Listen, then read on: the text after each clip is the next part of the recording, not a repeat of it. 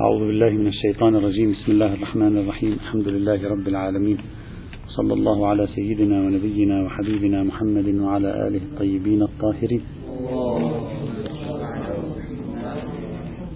كنا بصدد الحديث عن الموقف الشيعي الإمامي من نظرية المقاصد ومن الاجتهاد التعليلي وقلنا بأننا سنمر بمرور مختصر لنرى هل هذا الموقف حصلت فيه تغيرات تحولات تطورات سلبا ايجابا؟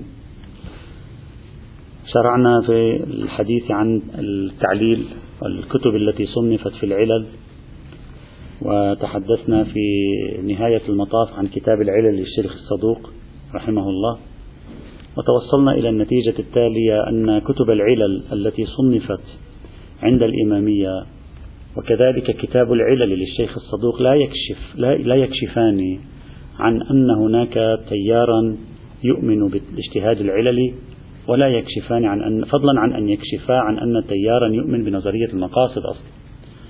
فقط إذا استثنينا الفضل بن شاذان ويونس بن عبد الرحمن لأننا بعد قليل سنتكلم عنهما بشكل منفصل عن بحث العلل عن بحث كتب العلل. فإذا حتى الآن ما تحمس له بعض الكتاب من أهل السنة من, أهل من الشيعة أيضا في الأربعين سنة الأخيرة من ادعاء أن كتب العلل التي صنفت في القرون الأربعة الهجرية الأولى عند الشيعة هي دليل على وجود اجتهاد عللي عند الشيعة. يعني اجتهاد تعليل اجتهاد يبحث عن العلة فيعبرها إلى شيء آخر. أو دليل على وجود اجتهاد مقاصدي أو مدرسة اجتهادية مقاصدية عند الشيعة في القرون الأربعة الهجرية الأولى وهذا الادعاء لا دليل عليه حتى لو تحمس له بعض الذين يريدون أن يثبتوا وجود نظرية المقاصد شيعيا.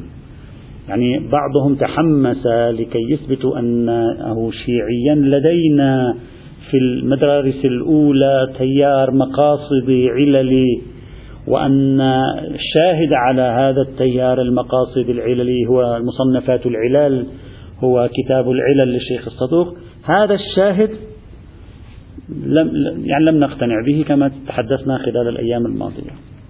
الآن سنعبر هذا هذه المرحلة مرحلة كتب العلل ومصنفات العلل لندخل في القرن الرابع الهجري أيضا. يعني ما زلنا في القرن الرابع الهجري. وسنضع عنوان مدرسة القياس الشيعية. خلي علامة تعجب بجانب هذه الكلمة. مدرسة القياس الشيعية. ضع علامة تعجب. هل حقا توجد في القرون الأربعة الهجرية الأولى مدرسة قياس شيعية إمامية؟ وبالتالي فمدرسة القياس هذه كانت تفكر في بطريقة الاجتهاد العللي؟ لأن عندما تقول قياس فالباب سيفتح على نمط الاجتهاد التعليلي على سيقترب البحث من نمط الاجتهاد المقاصدي شيئا ما. هل حقا أنه ظهر تيار ولو ضعيف في الوسط الشيعي الإمامي في القرون الأربعة الهجرية الأولى يؤمن بالقياس بمعنى من المعاني يجعلنا نعتقد بأن ثمة نمط من الاجتهاد التعليلي عرفه الشيعة في القرون الأولى ثم قضي على هذا التيار أو لا؟ هذا هو السؤال الآن. عندما تقول أنت هذه الكلمة أول شخص أهم شخص العالم الأبرز الذي يظهر أمامك ويجب أن ندرسه ابن الجنيد الإسكافي. اليوم نحن فقط سنتعرض للمشهد الأولي حول ما هي قضية ابن الجنيد وهل هو ينتمي إلى مدرسة كانت قبله؟ ترجع إلى يونس بن عبد الرحمن في النصف الثاني من القرن الثاني الهجري ترجع إلى الفضل بن شاذان في القرن الثالث الهجري. هل عندنا مدرسة قياسية ولدت في القرن الثاني الهجري وظلت تنمو وتتطور وبلغت ذروتها في القرن الرابع الهجري مع ابن الجنيد الإسكافي قبل أن تأتي مدرسة بغداد على يد المرتضى والمفيد والطوسي وتقضي عليها إلى يومك هذا أو لا. هذا هو الذي نبحثه نحن يهمنا بحث المقاصد. نحن لا نبحث في ابن الجنيد. نحن لا نبحث في تاريخ الفقه. نحن نريد أن نفهم هل كان هناك أحد يفكر بطريقة قريبة من التعليل والمقاصد أو لا. هذا هو سؤالنا الذي سنبحثه. وهو مهم جدا هم تاريخ الفقه الشيعي هذا البحث مهم جدا. تاريخ أصول الفقه الشيعي هذا البحث أيضا مهم جدا. تاريخ نظرية المقاصد عند الشيعة هذا البحث أيضا مهم. والموقف من القياس عموما. الفقيه الإمامي أبو علي محمد بن أحمد بن الجنيد الكاتب الإسكافي. الجنيد نسبة إلى الجنيديين الذين كانوا يعيشون في بغداد الإسكافي نسبة إلى منطقة من قريبة من بغداد اسمها الإسكاف مناطق الإسكاف والتي اليوم تقريبا تقع في طرف بعقوبة في العراق. يعني قريبة من بغداد في طرف شمال بغداد تقريبا. فنسب إليها الإسكافي ويبدو أن الرجل عاش في تلك المنطقة يعني في بغداد وما حول بغداد. يعني عاصر المدرسة البغدادية. ويطلق عليه أحيانا اسم الجنيدي. أكثر شخص استخدم كلمة الجنيدي في حقه الشيخ المفيد كما سنرى. لكن هجر هذا الاسم لم يعد يتداول. الجنيدي نسبة أنه مقصود منه ابن الجنيد. طبعا عندما أقول ابن الجنيد أرجو أن نكون واضحين. كلمة ابن الجنيد يوجد تقريبا عشر أشخاص اسمهم ابن الجنيد. في الفقه في الأصول في الفلسفة في التصوف في في. حتى لا يختلط علينا الأمر. هذا الذي نقصده ابن الجنيد الفقيه الإمامي الذي سنتكلم عنه الآن في القرن الرابع الهجري الذي سوف نحدده الآن ببعض المعلومات. وإلا يوجد شخص آخر اسمه أيضا محمد بن أحمد بن الجنيد الإسكافي. نفس الاسم أيضا شخص آخر حتى لا يختلط عليك الأمر. فكر أي شخص اسمه ابن الجنيد هو هذا؟ لا. نقصد شخصا محددا ابن الجنيد الذي سنتكلم عن كتبه الآن عن عصره عن إلى آخره. حتى لا تختلط علينا الأمور. ابن الجنيد شخصية من كبار الشخصيات البارزة في القرن الرابع الهجري. ليس لدينا معلومات دقيقة مؤكدة موثوقة متى ولد ولا معلومات دقيقة مؤكدة موثوقة متى توفي. يحتمل على الأرجح أنه عاش في القرن الرابع الهجري. ليس على الأرجح حتما عاش في القرن الرابع الهجري. ويحتمل أنه ولد أواخر القرن الثالث الهجري. يعني في عصر الغيبة الصغرى يعني ولد. أواخر عصر الغيبة الصغرى ممكن 290 ممكن 295 ممكن يعني ليس قبل ذلك على الأرجح. وممكن عاش إلى 400 إلى 350 360 365 هذه الفترة. لأن الشيخ المفيد ومن في طبقة الشيخ المفيد ينقلون عنه. وهو ينقل عن أشخاص عاشوا في طبقة أواخر القرن الثالث أوائل القرن الرابع. فالأرجح في فترة حياته يكون تقريبا أقول ليس عندنا معلومات مؤكدة. خلينا نقول 295 360 370 هذا أرجح الاحتمالات أن هذه الفترة التي عاش فيها هذا الرجل. طبعا هذه الفترة التي عاش فيها كما قلت عاش في إسكاف في منطقة بغداد هذه الفترة هي الفترة التي كانت بغداد فيها مزدهرة في مدارسها العقلية الكلامية الأصولية عند جميع المذاهب الإسلامية. فأنت تتكلم عن فضاء بغدادي وهذا الفضاء البغدادي مزدهر عقليا وتزدهر فيه الحركة العقلية بشكل لم يسبق له مثيل في ذلك الوقت. قبل أن نتكلم هل الرجل كان يؤمن بالقياس يؤمن بالتعليل يؤمن بالمقاصد أولا نجمع المعلومات عنه. أقدم المعلومات التي وصلنا إليها حول ابن الجنيد نجمعها نشرحها نتأملها تأملا بسيطا ثم بعد ذلك نحلل هل وفقا لهذه المعطيات المتوفرة بين أيدينا ابن الجنيد قائل بالقياس؟ قائل بالمقاصد؟ قائل بروح الشريعة؟ كما مثلا هي نظرية السيد سيستاني ينسب إليه ذلك. قائل بشيء آخر سنرى أن نطلع عندنا ثلاث أربع خمس نظريات في ما هي صورة ابن الجنيد الفكرية. أولا سأجمع أهم المعلومات التاريخية الأقدم التي تهمنا الآن. يقول الشيخ النجاشي رحمة الله تعالى عليه في ترجمة محمد آه، بن الجنيد يقول محمد بن أحمد بن الجنيد أبو علي الكاتب الإسكافي لماذا يصفونه بالكاتب؟ لأن له كتاب في علم الكتابة تعرفون العرب في القرن الثاني الهجري وما بعده ألفوا في علم الكتابة. يعني كيف تكتب؟ وتطور علم الكتابة تطورا عجيبا خلال ثلاثة قرون في, في تلك الفترة. كيف تكتب؟ نعم كيف تكتب؟ كيف تصوغ العبارات؟ كيف تكتب الفقرات؟ وظهرت مدارس مختلفة عن فترة العصر الجاهلي. يعني مثلا أنا لا أريد أستطرد. مثلا في العصر الجاهلي لا يمكن أن تسمع كلمة مثل هذه التي سأقولها أنا الآن. مثل ماذا؟ إنني أعتقد بأن الإسلام دين عظيم لأنه يفتح الإنسان على آفاق متنوعة في هذه الحياة. لا يوجد عند العرب هذا النمط من الجمل. أبدا. هذا النمط ظهر في العصر العباسي. تطورت الكتابة العربية ليس على يد العرب فقط تطورت على يد المسلمين لكن الكتابة العربية تطورت على يد المسلمين في نهايات القرن الثاني الهجري وما بعد فصاروا يكتبون بأشكال مختلفة وهذا فيه كتب يعني توجد كتب تتكلم عن النثر العربي وأشكاله وتطوراته عند المسلمين بفعل تطور العلوم الإسلامية على اتحاد فسمي الكاتب لأن عنده كتاب أصلا عنده كتاب في علم الكتابة هو مؤلف كتاب في علم الكتابة أيضا. فيقول محمد بن أحمد بن الجنيد أبو علي الكاتب الإسكافي وجه في أصحابنا ثقة جليل القدر صنف فأكثر. يذكر أسماء كتبه كتب الابن الجنيد تقترب من خمسين كتابا. تقريبا خمسين كتاب. يذكر مجموعة كبيرة ثم يقول أيضا من جملة ما يذكر له كتاب تهذيب الشيعة لأحكام الشريعة.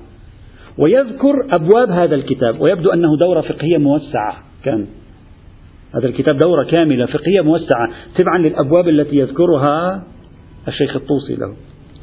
إلى أن يقول كتاب الذخيرة لأهل البصيرة كتاب حديث الشيعة كتاب الأحمدي للفقه المحمدي كتاب النصرة لأحكام العترة.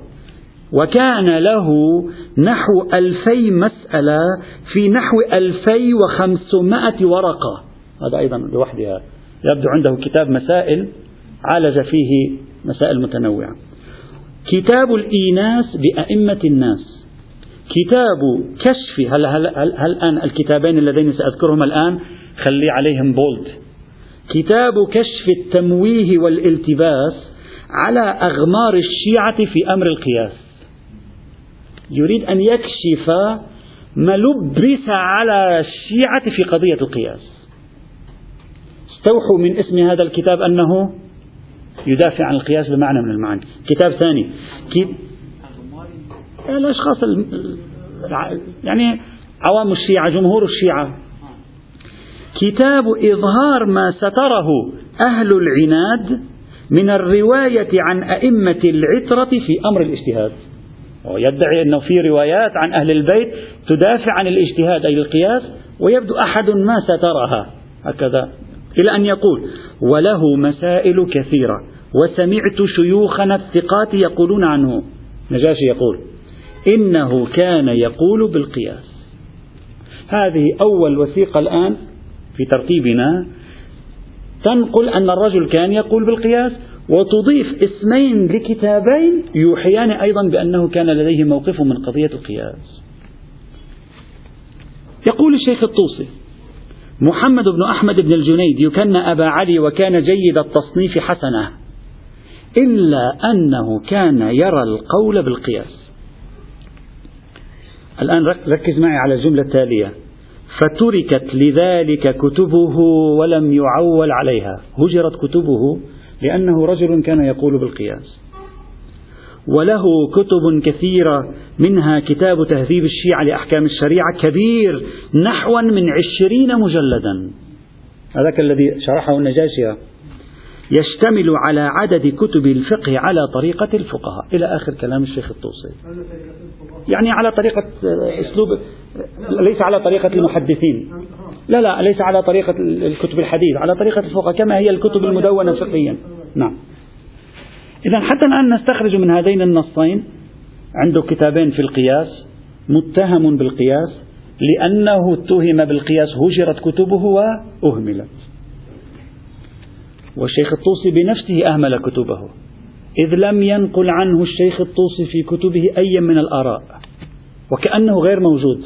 يعني لما تقرأ كتب الطوسي في الفقه كأن ابن الجنيد رجل غير موجود في الساحة فقط ينقل عنه في مواضع قليلة خاصة في رسالته في تحريم الفقاع فقط. وفي غير ذلك كأن الرجل غير موجود في تاريخ الشيعة.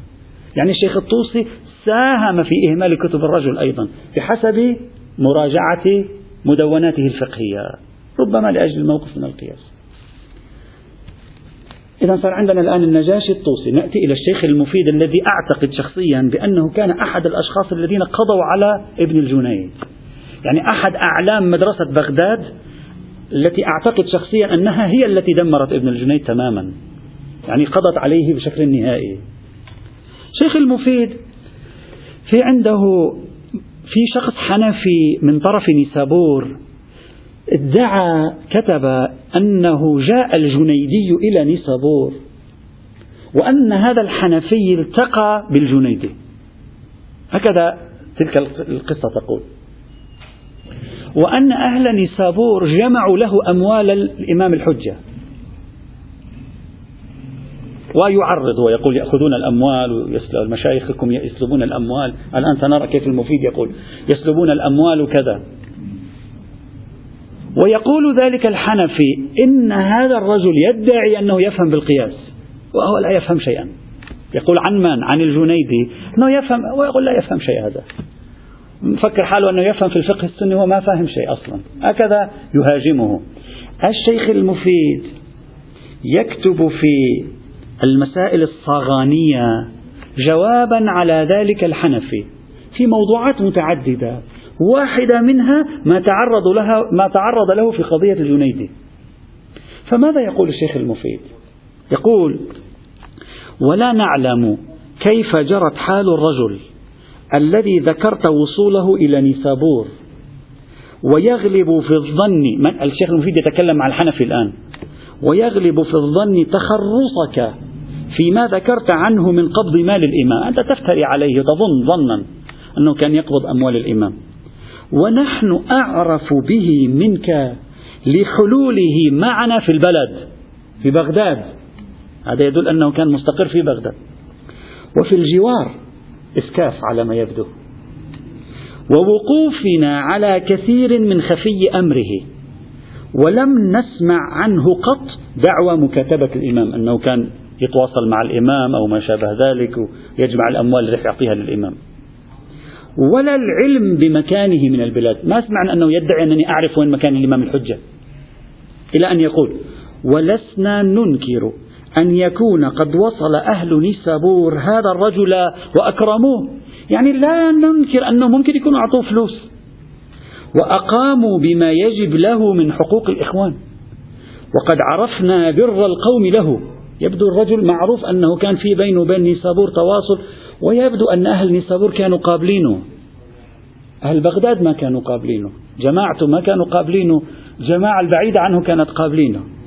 هكذا يبدو كان يرسل الآن الشيخ المفيد يقول كانوا يرسلون له الأموال فيبدو أنه في نيسابور كان مقبولا لكن بغداد ما كانت تقبله. فيقول وأقاموا بما يجب له من حقوق الإخوان وقد عرفنا بر القوم له وما كان يصل إليه من ناحية المشرق بعد عوده إلى بغداد.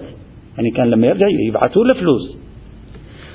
ما كان يصون به وجهه عن البذلة ومسألة الناس. يعني يساعدوه كانوا الجماعة وليس في هذا عيب له ولا عليه فيه عار. ولو قد ذكرنا حيلة بعضكم على بعض في الأموال أنتم السنة يعني يقصد وصغر أنفس مشايخكم مع غناهم بالكفاية في الطلب ومسألة الناس وصلات بعضكم لبعض في عداوة أولياء الله. لأطلنا به الكلام. تكلم عن الجنيدي يأخذ فلوس أنتم شوف أنت مشايخكم شو بيسووا.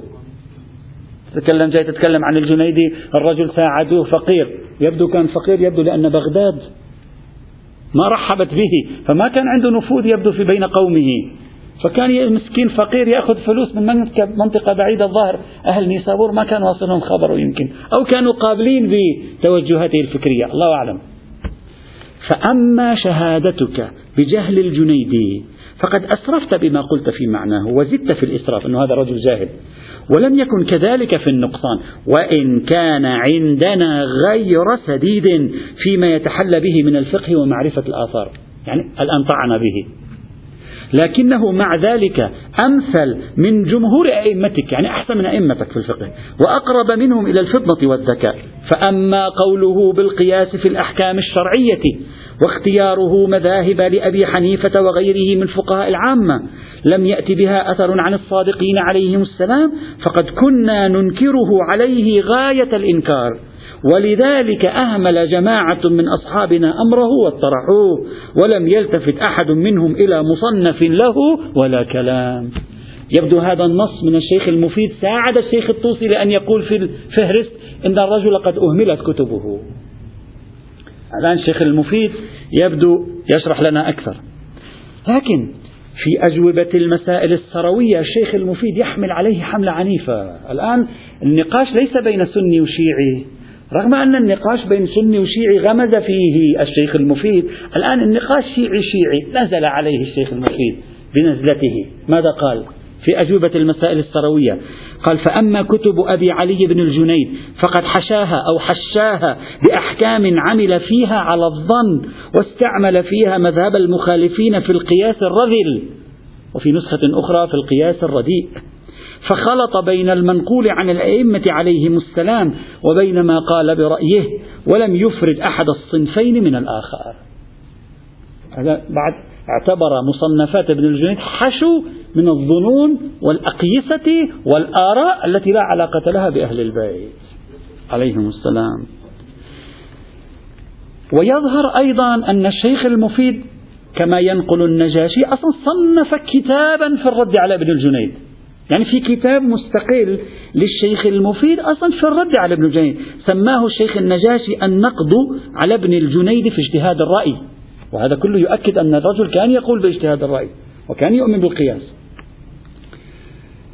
ولعله هو هذا الذي يعني هذا كتاب النقد على عن الجنيدي في اجتهاد الرأي هو الذي أشار إليه الشيخ المفيد أيضا في المسائل السروية حين قال في نص خطير. الشيخ المفيد ينقل نص خطير عن ابن الجنيد أكثر من القياس فوق القياس. ماذا يقول؟ في, في يقول وأجبت عن المسائل التي كان ابن الجنيد جمعها وكتبها إلى أهل مصر ولقبها بالمسائل المصرية وجعل الأخبار فيها أبوابا وظن أنها مختلفة في معانيها. شو سوى ابن الجنيد جاب الروايات جعلها على أبواب جعلها على طوائف وقال الروايات متعارضة. أراد أن يفسر التعارض. شيخ الطوسي كيف فسر التعارض بالجمع؟ يحمل على كذا يحمل على كذا يحمل على كذا يحمل صحيح؟ هذا كتاب الاستفسار. ابن الجنيد كان له تفسير للتعارض لا يمكن أن تسمعه من شيعي. فماذا قال؟ كما ينقل عنه الشيخ المفيد. نحن لم نره. هو يقول عنه ذلك. يقول وظن أنها مختلفة في معانيها ونسب ذلك إلى وفي نسخة إلا ونسب ذلك إلى قول الأئمة عليهم السلام فيها بالرأي. يعني ابن الجنيد كان يرى أن الأئمة يقولون برأيهم. يعني لديهم اجتهاداتهم الخاصة. يعني لديهم اجتهادات خاصة. فهذه آراءهم رأي الإمام الصادق اختلف عن رأي الإمام باقر. هذه آراءهم ولذلك في تعارض في الأخبار. بكل بساطة عند ابن الجنيد. وأبطلت الشيخ المفيد يقول وأبطلت ما ظنه في ذلك وتخيله وجمعت بين جميع معانيها فهو جمع عرفي أيضا الشيخ المفيد حتى لم يحصل فيها اختلاف فمن ظفر بهذه الأجوبة وتأملها بإنصاف وفكر فيها فكرا شافيا سهل عليه معرفة الحق إلى آخره.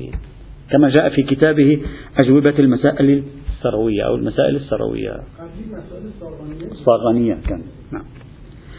هذه هي النقطة المهمة. إذا الآن شيخ المفيد يبدو كان من أوائل الذين رفعوا السيف النقدي على ابن الجنيد وناقشوه بقوة حتى صنفوا مصنفات مستقلة في الرد عليه. وعبارات الشيخ المفيد قوية حادة ليست عبارات بسيطة. في حق شخص كتاب واحد من كتبه عشرين مجلدا يصفها الشيخ الطوسي أنها حسنة التصنيف.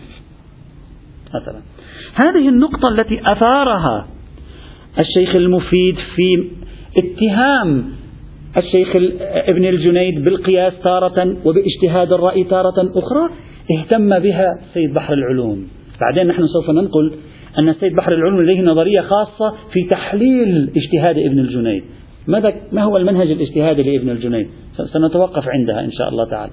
سيد بحر العلوم هنا ماذا قال؟ قال وأعظم من ذلك ما حكاه المفيد رحمه الله عنه بالنسبة للأئمة عليهم السلام إلى القول بالرأي فإنه رأي سيء وقول شنيع وكيف يجتمع ذلك مع القول بعصمة الأئمة عليهم السلام؟ يعني كأنما يريد أن يقول سيد بحر العلوم أن هذا الرجل ما كان يؤمن بعصمة الأئمة. وعدم تجويز الخطأ عليهم على ما هو المعلوم من المذهب.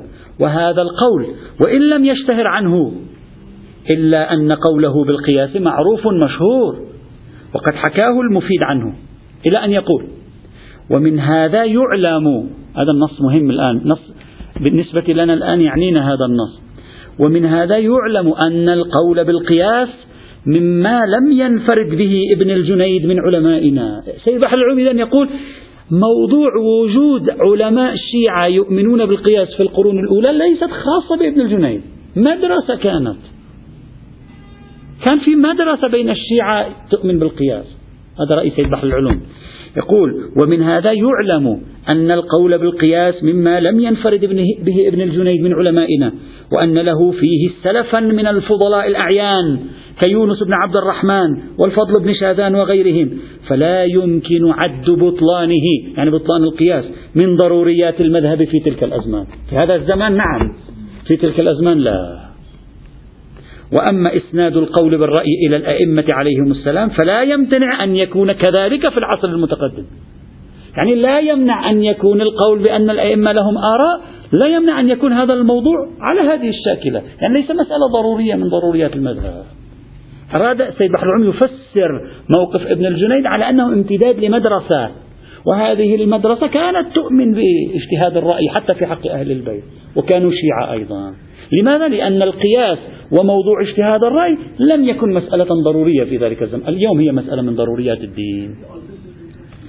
الفوائد الرجالية الجزء الثالث صفحة 213 وكذلك صفحة 219 إذا حتى الآن النصوص الأقدم التي نملكها حول ابن الجنيد نص الشيخ النجاشي نص الشيخ الطوسي ثم نصوص الشيخ المفيد الذي هي أول نصوص يبدو عليها أنها تحمل على ابن الجنيد.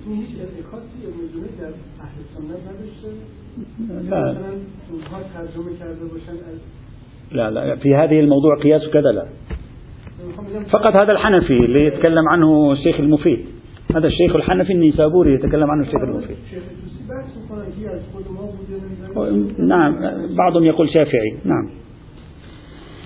السيد المرتضى إذا جينا للسيد المرتضى أنا لماذا يهمني؟ لأنني أريد أن أثبت أن مدرسة بغداد هي التي قضت على ابن الجنيد وأن مدرسة الحلة هي التي أعادت بعد قرنين إحياءه. هذه الفرضية التاريخية التي أريد أن أثبتها الآن. مدرسة بغداد هي التي قضت على ابن الجنيد وجعلت كتبه مهملة. مدرسة الحلة ما بقي من كتبه هي التي أحيتها. ابن إدريس المحقق الحلي ابن طاووس العلامة الحلي واليوم نحن نعرف ابن الجنيد غالبا من هؤلاء. ولولا أن مدرسة مدرسة الحلة لم تقم بإحياء ابن الجنيد دون إحياء قياسه إحياء آرائه لما كنا نعرف عنه إلا القليل. السيد المرتضى في كتاب الانتصار يكثر من نقل آراء ابن الجنيد وفي كل مرة ينقل رأي ابن الجنيد يخشون عليه حملة.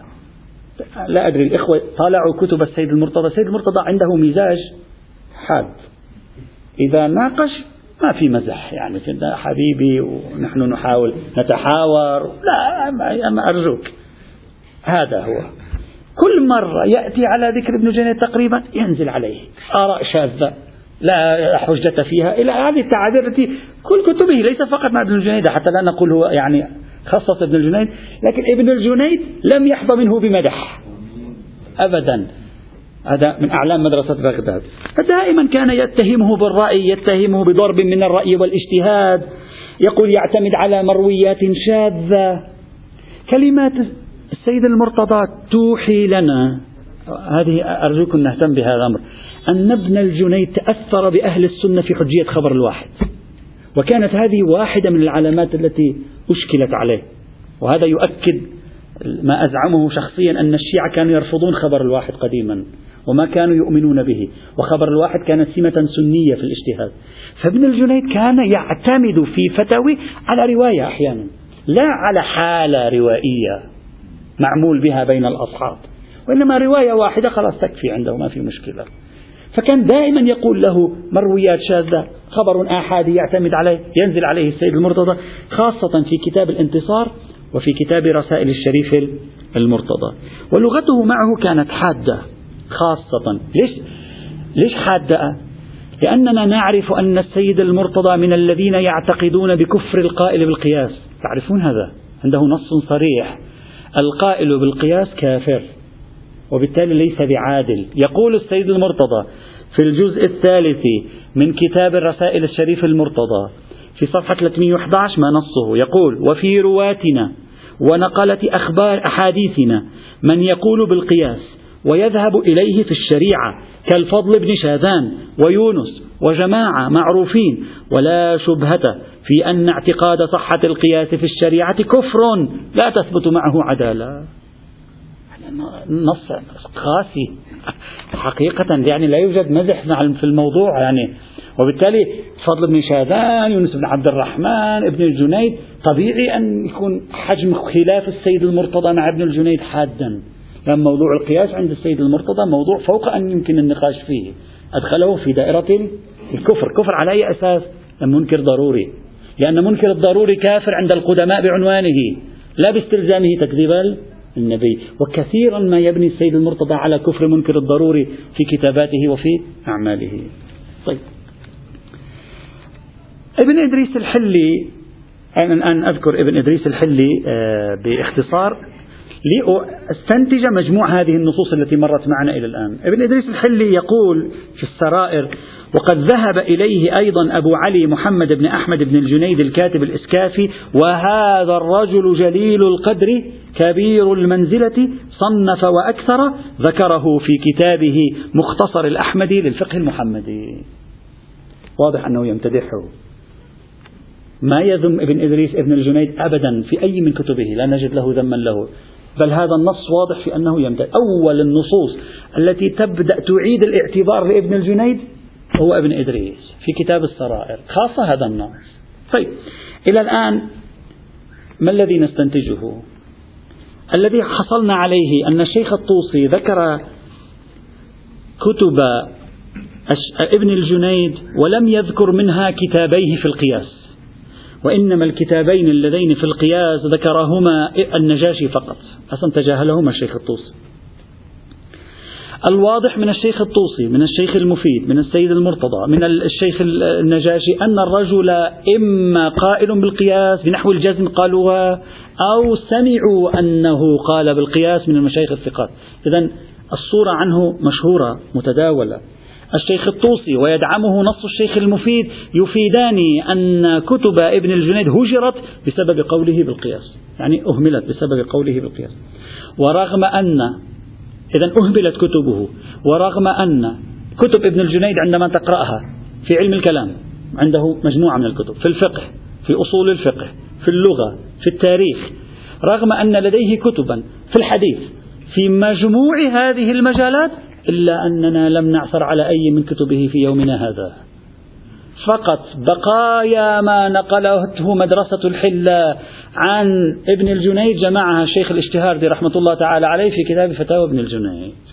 وهذا يؤكد أن الضربة التي سددتها مدرسة بغداد لابن الجنيد كانت موفقة يعني أصابت في مقتل. قضت عليه لا نعرف عنه شيء. فقط سمعنا أنه يقول بالقياس. ولم نسمع تبريرا من أحد لقوله بالقياس. سمعنا خصومه في القول بالقياس. يعني وصلتنا صورة نقدية عنه في موضوع القياس. فقط سيد بحر العلوم ومن جاء بعده بدأوا يتأولون للرجل ما يحسن صورته. كما سنرى. بدأوا يتأولون للرجل في أمر القياس ما يعيد صورة ابن الجنيد إلى حالتها. رواة ليسوا فقهاء. رواية. رواة رواة في الغالب رواة. لا ربما يقولون بالقياس لكن كتبهم التي بين أيدينا كتب الرواية. الرواية لا بأس. نحن نأخذ الرواة من الواقفية. مثل قائل بالقياس ما في مشكلة. من الواقفية من الفطحية من الزيدية من, من أهل السنة موجود في كتب. هذا ليس مشكلة. قلت لم يبقى شيء من كتبه حتى كتب الروايات هجروها ربما تحليل الشخص أن الرجل كان قويا. يعني لم يرد أن يذكر بشيء. وسيأتي نص عن الشيخ الطوسي في العدة سأذكر نصا عن الشيخ الطوسي في العدة يؤكد أن الشيعة إذا سمعوا شخصا يستخدم القياس ولو للاحتجاج على السنة هجروا كتبه. سيأتي. سأذكر لكم نصا للشيخ الطوسي يقول الشيعة كانوا حساسين من القياس. إلى حد لو واحد كان يستخدم القياس حتى في الاحتجاج على السنة كانوا يهجرون كتبه. فربما لأجل ذلك أصلا طمروه. لم يبقى منه طبعا كتبه بقيتها بعض أجزاء منها سوف نرى بعد قليل بقيت وصلت إلى بعض علماء مدرسة الحلة. هذا الذي بقي عكسته مدرسة الحلة باختصار وباجتزاء ليس بتفصيل. فتاوى وقليل من الاستدلالات.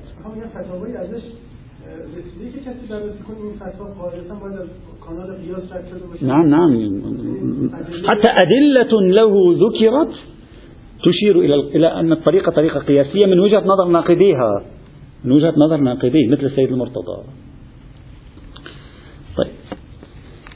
أيضا عندما نراجع قبل أن أنتقل إلى مدرسة الحلة عندما نراجع توصيف كتاب التهذيب تهذيب ليس تهذيب الطوسي تهذيب ابن الجنيد. عندما نراجع توصيف هذا الكتاب عشرين مجلدا دورة كاملة في الفقه يصفونه بالكتاب الكبير جدا. تفريعي ما معنى ذلك شيخنا؟ أنت لو تتأمل معي تاريخيا ما معنى ذلك؟ معنى أن ابن الجنيد سبق الشيخ الطوسي في الفقه التفريعي. يعني أنت هذه المفخرة التي تعطيها للشيخ الطوسي في المبسوط أنه مؤسس الفقه التفريعي. عند الشيعة ممكن أن يكون الشيخ ابن الجنيد هو مؤسس الفقه التفريعي عند الشيعة. بحسب التوصيفات التي أعطيت لكتابه خاصة على طرائقه في الاجتهاد يعني ليست فرد روايات وإنما عمل اجتهادي.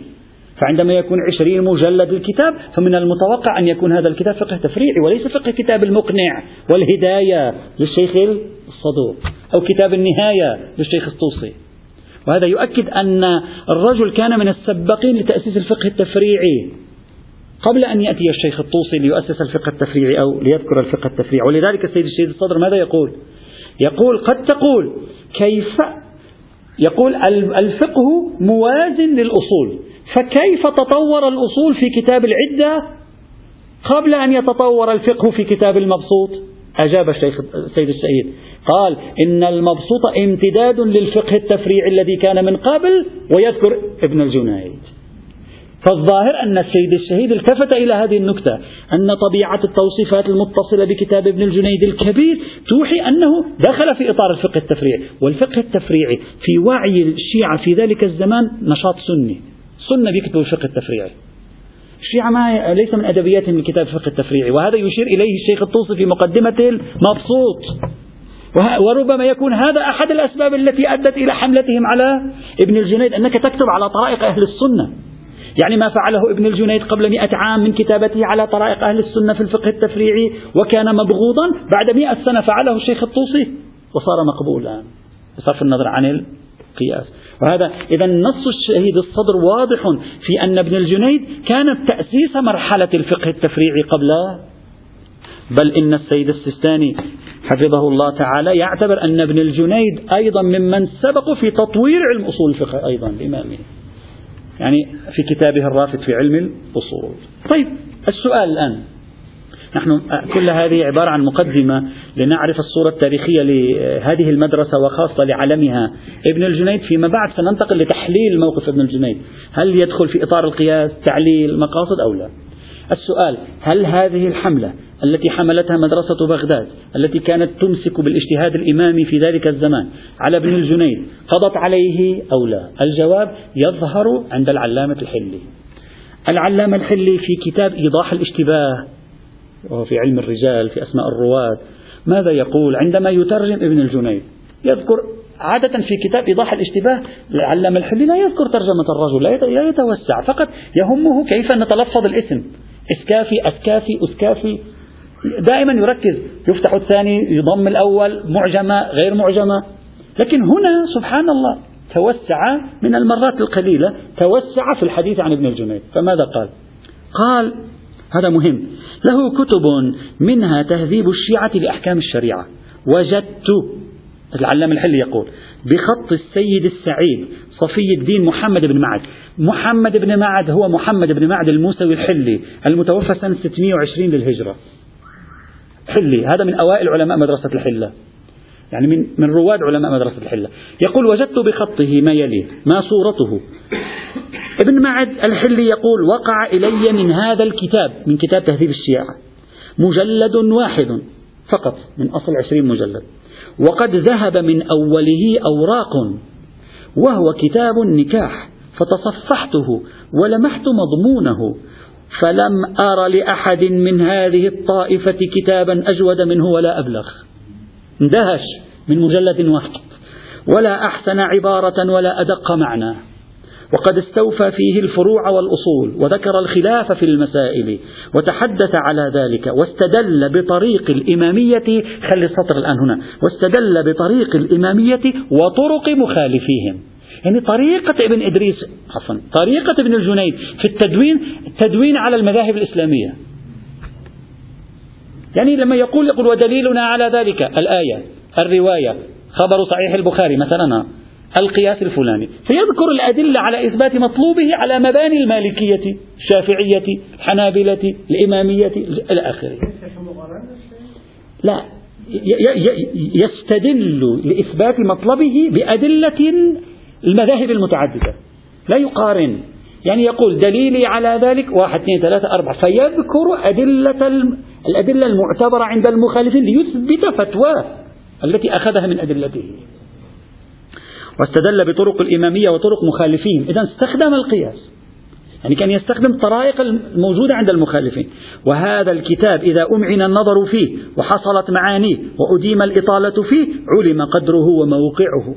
وحصل نفع كثير لا يحصل من غيره. وكتب محمد بن معد الموسوي. انتهى. أقول أنا العلامة الحلي يقول وأقول أنا قد وقع إلي من مصنفات هذا الشيخ المعظم ابن الجنيد. الآن بدأ يطلع. بدأ ابن إدريس بدأ ابن الجنيد يرتفع. من مصنفات هذا الشيخ المعظم الشأن كتاب الأحمدي في الفقه المحمدي. وهو مختصر هذا الكتاب. يعني الأحمدي مختصر كتاب تهذيب الشيعة الموسوعة. يقول وصلني هذا الكتاب. وهو كتاب جيد يدل على فضل هذا الرجل وكماله وبلوغه الغاية القصوى في الفقه وجودة النظر. وأنا ذكرت خلافه يعني آراءه المخالفة وأقواله في كتاب مختلف الشيعة في أحكام الشريعة. فعلا هكذا فعل. ينقل آراء ابن الجنيد في كتاب مختلف الشيعة هذه الآراء. جمعها شيخ الاجتهادي ووضعها في كتاب فتاوى ابن الجنيد.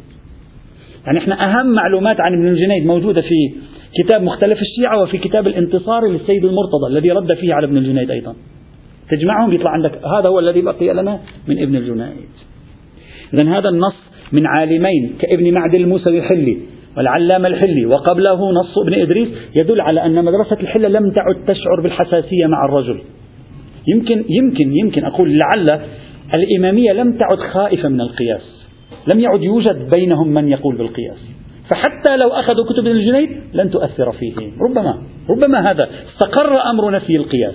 ربما في القرون الأولى كان في تجاذب في موضوع القياس. يبدو في مدارس لديها رأي إلى آخره. هذا أيضا مهم بالنسبة إلينا. طبعا انظر الفرق بين توصيف ابن معد والعلامة الحلي وابن إدريس وبين توصيف ذلك الشيخ الحنفي النسابوري وتوصيف الشيخ المفيد. أنه ليس بذلك السديد وليس بذلك المستوى مثلا. على طبعا هذا الذي يقوله العلامة الحلي بقي له تكملة أخيرة وهو المحقق الحلي. المحقق الحلي أيضا كتابات ابن الجنيد ظهرت فيه. في مقدمة كتاب المعتبر يقول أنا آخذ آرائي من نخبة النخبة. يعني يقول أنا هذا الكتاب بنيته على الأخذ من آراء الأفاضل من العلماء ويذكر من بين الأفاضل من العلماء من يصفهم ما بان فيه اجتهادهم وعرف به اهتمامهم وعليه اعتمادهم. ويذكر ابن بابويه أبو علي بن الجنيد الحسن بن أبي عقيل العماني الشيخ المفيد الشيخ الطوسي إلى آخره.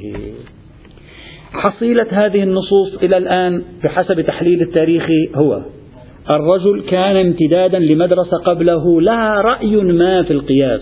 الآن ما هو؟ يجب أن نحلل. ربما يرجع ترجع هذه المدرسة إلى نهايات القرن الثاني الهجري مع يونس بن عبد الرحمن. ربما هشام بن الحكم أيضا متوقع. أن هشام بن الحكم له كتاب في العلل. وبعيد هشام بن الحكم يكون كتبه في العلل العلل الفقهية آه، روايات عادة متكلم. ممكن. استمرت إلى القرن الرابع. مدرسة بغداد قضت عليهم تلاشت الكتب ما بقي منها اهتمت به مدرسة الحلة أعادت إحياءه العامليون فيما بعد اهتموا به. الشهيد الأول الشهيد الثاني ردوا على السيد المرتضى في آراء دافعوا فيها عن ابن الجنيد. وصار ابن الجنيد الآن موجود. بعد مجيء السيد بحر العلوم بدأ الحديث عن تحسين صورة الرجل في قضية القياس.